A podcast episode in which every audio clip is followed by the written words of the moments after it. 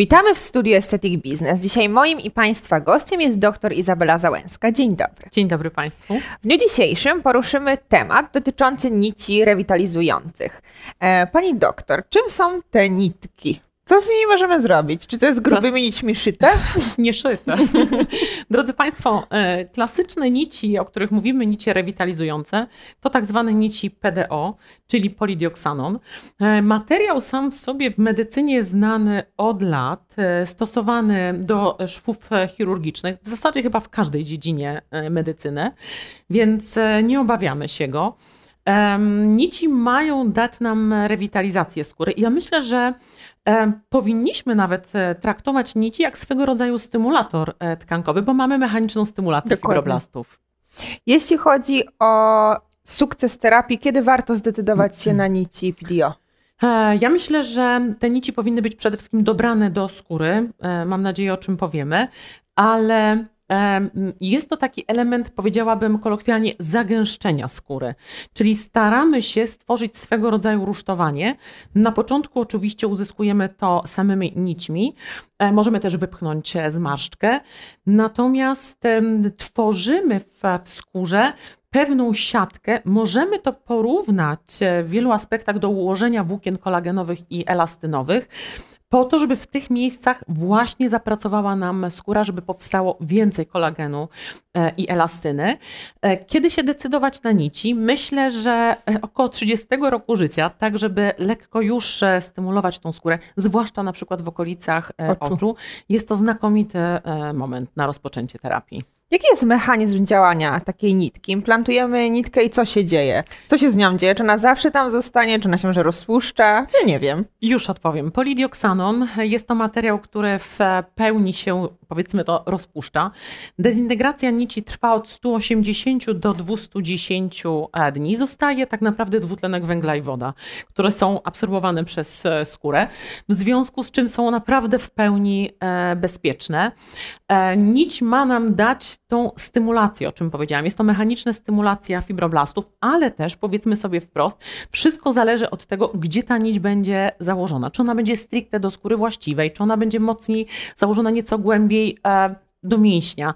E, my musimy ukierunkować się przede wszystkim przy niciach, przemyśleć, co my mamy e, uzyskać. I dodam tylko jeszcze jedną rzecz, że jest to fantastyczny zabieg, w którym w każdym momencie w zasadzie możemy dodać kolejne nitki, jeżeli uznajemy, że sukces jeszcze nie jest taki, jakbyśmy sobie go oczekiwali.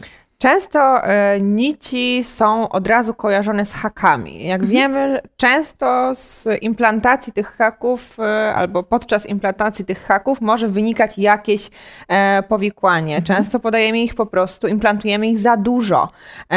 Czy te nitki ze zwykłym polidioksanonem tylko mhm. i wyłącznie czyste, bez żadnych haczyków, e, są bezpieczniejsze? Zdecydowanie tak. Jeżeli zakładamy nici, które oczywiście tutaj zależy od rodzaju nici, musimy ją dobrać, ale drodzy Państwo, nici absolutnie są bezpieczne, ale powiedzmy sobie wprost, to e, o czym mówimy, czyli na przykład założonych za duże. Ja myślę, że powinniśmy wystartować od dobrej wiedzy na temat nici i dobrego szkolenia, jak założyć Dokładnie. te nici. To jest taka e, baza wyjściowa do tego, co my możemy z tymi nićmi robić. Myślę, że powinniśmy zachować gdzieś zdrowy rozsądek e, w zakładaniu nici, założyć ich tyle, ile potrzeba, czyli pracować też na pewnych e, schematach, po prostu uczyć się od najlepszych, żeby e, wiedzieć, jak i ile i bezpiecznie ich założyć. Natomiast podkreślając, jest to absolutnie bezpieczny materiał. E, zwróćmy uwagę, czasami trafia też do mnie pytanie, czy materiał może e, wywołać reakcję mhm. alergiczną. No nie ma substancji mhm. na świecie, która by jej nie mogła nie wywołać. W związku z tym zdecydowanie zwróćmy uwagę, jeżeli e, pacjent, klient mówi nam, że jest uczulony niemalże na wszystko, załóżmy mu tą jedną nitkę, wyślijmy do domu, zanim założymy ich 100 tych typów nici mono, nie mono, tylko nici PDO jest bardzo mhm. dużo. Między innymi możemy mówić właśnie o nitkach mono, mhm. nitkach screw, nitkach multiscrew, co dla kogo, czym się one charakteryzują, mhm. jak nie zwariować w tym gąszczu ilości. Przede wszystkim rozgraniczmy właśnie te, te nici rewitalizujące i haki, o których mhm. E, wspominałyśmy. To już są nici, które mają dać tam haki, czyli dźwignięcie tkanek. I rzeczywiście tutaj jest, e, powiedzmy to, wyższa szkoła jazdy, żeby je założyć i je zawsze jest to obarczone większą, e, większym niebezpieczeństwem zabiegowym. Natomiast jeżeli chodzi o rodzaje nitek typu mono, e, twiny, screw, huragany, bo one się bardzo różnie e, nazywają. Drodzy Państwo, mono, czyli jedna nitełka, e, jedna niteczka na igiełce. W momencie, kiedy mamy tak naprawdę już double twin, czyli dwie, trzy, one często są splecone w warkocz. Jeśli mamy nić skrót, to znaczy, że jest to Opleciona sprężyna, spiralnie. ale są jeszcze nici, że one są skręcone wokół własnej osi i jeszcze na igle. Nawinięte. Tak naprawdę czym bardziej skręcona nitka, tym daje nam większe sprężynowanie Mhm. też e, tkanek. Czyli na przykład możemy powiedzieć o wypchnięciu jakiejś e, delikatnej zmarszczki. Kluczowy tutaj jest, żeby dobierać te rodzaje nici, e, o których mówimy, do obszarów. Nie w każdym obszarze rzeczywiście ta nitka bardzo mocno zakręcona będzie dobrze nam e, służyła, na przykład w okolicy oka. Tam starajmy się wybierać nitki, które są dostosowane do tej okolicy, a nie bardzo grube i mocno pokręcone. A jeśli chodzi o właśnie okolice oka, z reguły staramy się wybierać nitki mono, czyli jedno włókno polidioksanonu, czy można podać nitki skru? Czy jest to zależne od stanu skóry? Jest to zdecydowanie zależne od stanu skóry. Jeśli mam wyjątkowo cienką skórę, na pewno pierwszy zabieg, który wykonam z nićmi, będą to e, mono. Jeśli ta skóra już mi zapracuje, ona będzie grubsza i mam szansę na schowanie nitki skru, mogę tak naprawdę wymieszać te nitki, założyć część mono, część skru. Nie ma e, tutaj tak naprawdę obszaru, w którym nie wolno mi zastosować e, którychś konkretnych e, nitek. Trzeba się kierować grubością skóry, stanem skóry, no i e, rozwagą w tym, co my chcemy uzyskać w danym miejscu i czy my tą nitkę schowamy, bo Mhm. powiedzmy sobie też, to jest ważne, że część z nich ma przepiękny niebieski kolor, więc Mogą ważne, ważne, aby one były dobrze rzeczywiście założone, w dobrej ilości, żeby na dobrą głębokość, żeby nie, dały, nie dawały nam tego rezultatu prześwitywania nic. Jeśli chodzi o skóry wrażliwe, czy to jest, jeśli mamy taką skórę skłonną do mocnych reakcji alergicznych, takich jak pergamin, papierową wręcz, czy to jest e, przeciwwskazanie do implantacji nici? Zdecydowanie nie. E, Założyłabym na pewno jedną nitkę, to o czym powiedziałam, żeby sprawdzić reakcję skóry. Natomiast chętnie bym wtedy wybrała, żeby tej skóry nie podrażniać, e, niteczki na kaniuli. E, I zdecydowanie jestem za tym, żeby stosować również nici w takiej sytuacji, bo ta skóra delikatna, wrażliwa, ona jest często bardzo cienka.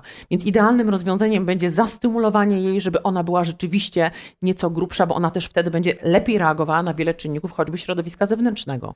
Jeśli chodzi o em, często zabiegi z wykorzystaniem nici, ale po to, aby uwydatnić kontur kości policzkowych, czy jest to w ogóle możliwe? Jeżeli będziemy mówić o ha- hakach, czyli gdzieś dźwiganie tkanek, tak, ja myślę, że ten świat nici trochę chwilami idzie nie do końca w tym kierunku, gdzie którym mówimy powinien. o, w którym powinien. E, Nie możemy już mówić o alienizacji e, pacjentów, czyli wyciąganiu e, oczu na zewnątrz.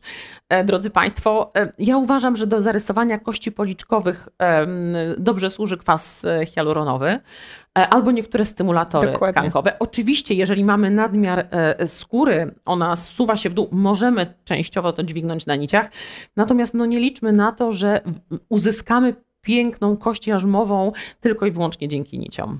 Czasami obserwuję mm, zdjęcia z, pod, zrobione podczas wykonywania zabiegów. Ta ilość nitek jest ogromna, często mam wrażenie jest delikatnie przerażająca. Co duża. Dokładnie. Czy możemy mówić o tym, jeśli chcemy podnieść owal twarzy, o zbyt dużej ilości implantacji nici i na przykład związany z tym jeszcze większym opadnięciem owalu, jeśli ta skóra jest faktycznie bardzo wiotka? Ja myślę, że e, powinniśmy, tak jak powiedziałam, dobre szkolenie, e, dobra nauka anatomii i zrozumienie, jaki ma udźwig konkretna nitka. Ja myślę, że to jest taki punkt e, wyjścia. Dostosować ilość, ilość nici do, do stanu skóry. Em, Możemy oczywiście uzyskać e, odwrotny efekt, jeśli przesadzimy, więc to jest e, e, kluczowe. Też czasami to obserwuję, że tych nici jest 7-10 na stronę, zupełnie niezrozumiale, jeżeli naprawdę mamy bardzo mocną nić, gdzie wiemy, że ten udźwig jest na tyle wystarczający, że trzy nici Wystarczą. byłyby zupełnie wystarczające. Więc myślę, że potrzeba trochę szerzenia edukacji nas wszystkich, jeśli chodzi o ten materiał, to znaczy jak on jest dokładnie zbudowany, bo nić hak a nić hak, te kogi, one są bardzo różne, one mają Tak. bardzo różną tą swoją strukturę. Jedne są jak bieżnik, prawda, e, e, kół, inne są zupełnie ponacinane, więc ja myślę, że to jest kwestia umiejętności doboru odpowiedniej nici do odpowiedniego pacjenta, e, klienta i założenie odpowiedniej ilości znowu. Nie da się tutaj oczywiście Państwu dzisiaj przekazać tej informacji, ile konkretnie. Bardzo często, żeby naprawdę zrobić piękny lift, to są 3-5 nici na stronę, ale znowu pamiętajmy o tym, że jeżeli skóra jest zbyt wiotka, o czym e, wspomniałyśmy, to nić nie będzie dobrym rozwiązaniem, Tak. bo e, nadmiar skóry, który my pociągniemy, Zaraz też opadnie. coś musimy z nim Tak. zrobić. Więc e, ja myślę, że nici są e, znakomitym e, elementem estetyki, ale one się w 100% będą sprawdzały jako tak zwana terapia łączona. Czyli A nie- uzupełnienie na przykład stymulatorów tkankowych. Zdecydowanie tak. Czyli łączymy ze stymulatorami tkankowymi. Możemy je połączyć z osoczem bogatopłytkowym. Jakby musimy zrozumieć, że monoterapie rzadko dają tak fantastyczny rezultat, jakiego my w gruncie rzeczy oczekujemy. Czy jeśli em, zrobiłyśmy zabieg, implantowałyśmy Mhm. nitki PDO, czy jakiś późniejszy zabieg jest dyskwalifikacją? Mam tu na myśli na przykład zrobienie tydzień po albo dwa tygodnie po Z ciepłem. peelingu, ewentualnie wykonanie iniekcji kwasem hialuronowym usieciowanym, czy coś, czegoś nie możemy robić po tym, jak tą nitkę już implantujemy. E, Zastanówmy się, jaką nitkę i gdzie. Jeżeli zamontujemy haki, to w ogóle pacjent śpi dwa tygodnie na plecach w gruncie rzeczy i niewiele możemy zrobić. Jeśli chodzi o zakładanie klasycznych nitek, to też, drodzy Państwo, zastanówmy się, czy to są nitki na igle, czy na kaniuli, e, jaki mamy efekt po zabiegu. Czy e, na kaniuli to będzie z jednego tam, z dwóch wkłuć, prawda?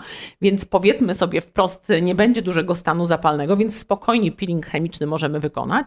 Natomiast jeżeli będą siniaki pozabiegowe, co jest w pewnym sensie naturalne, kiedy będziemy zakładali na przykład, nie wiem, 60 nitek na igłach e, e, 50 mm, więc musimy sobie zdać z tego sprawę. Ja uważam, że po każdej implantacji nici powinniśmy poczekać e, około dwóch tygodni, e, żeby przejść do dalszych procedur typu peelingi chemiczne na przykład, czy mezoterapia.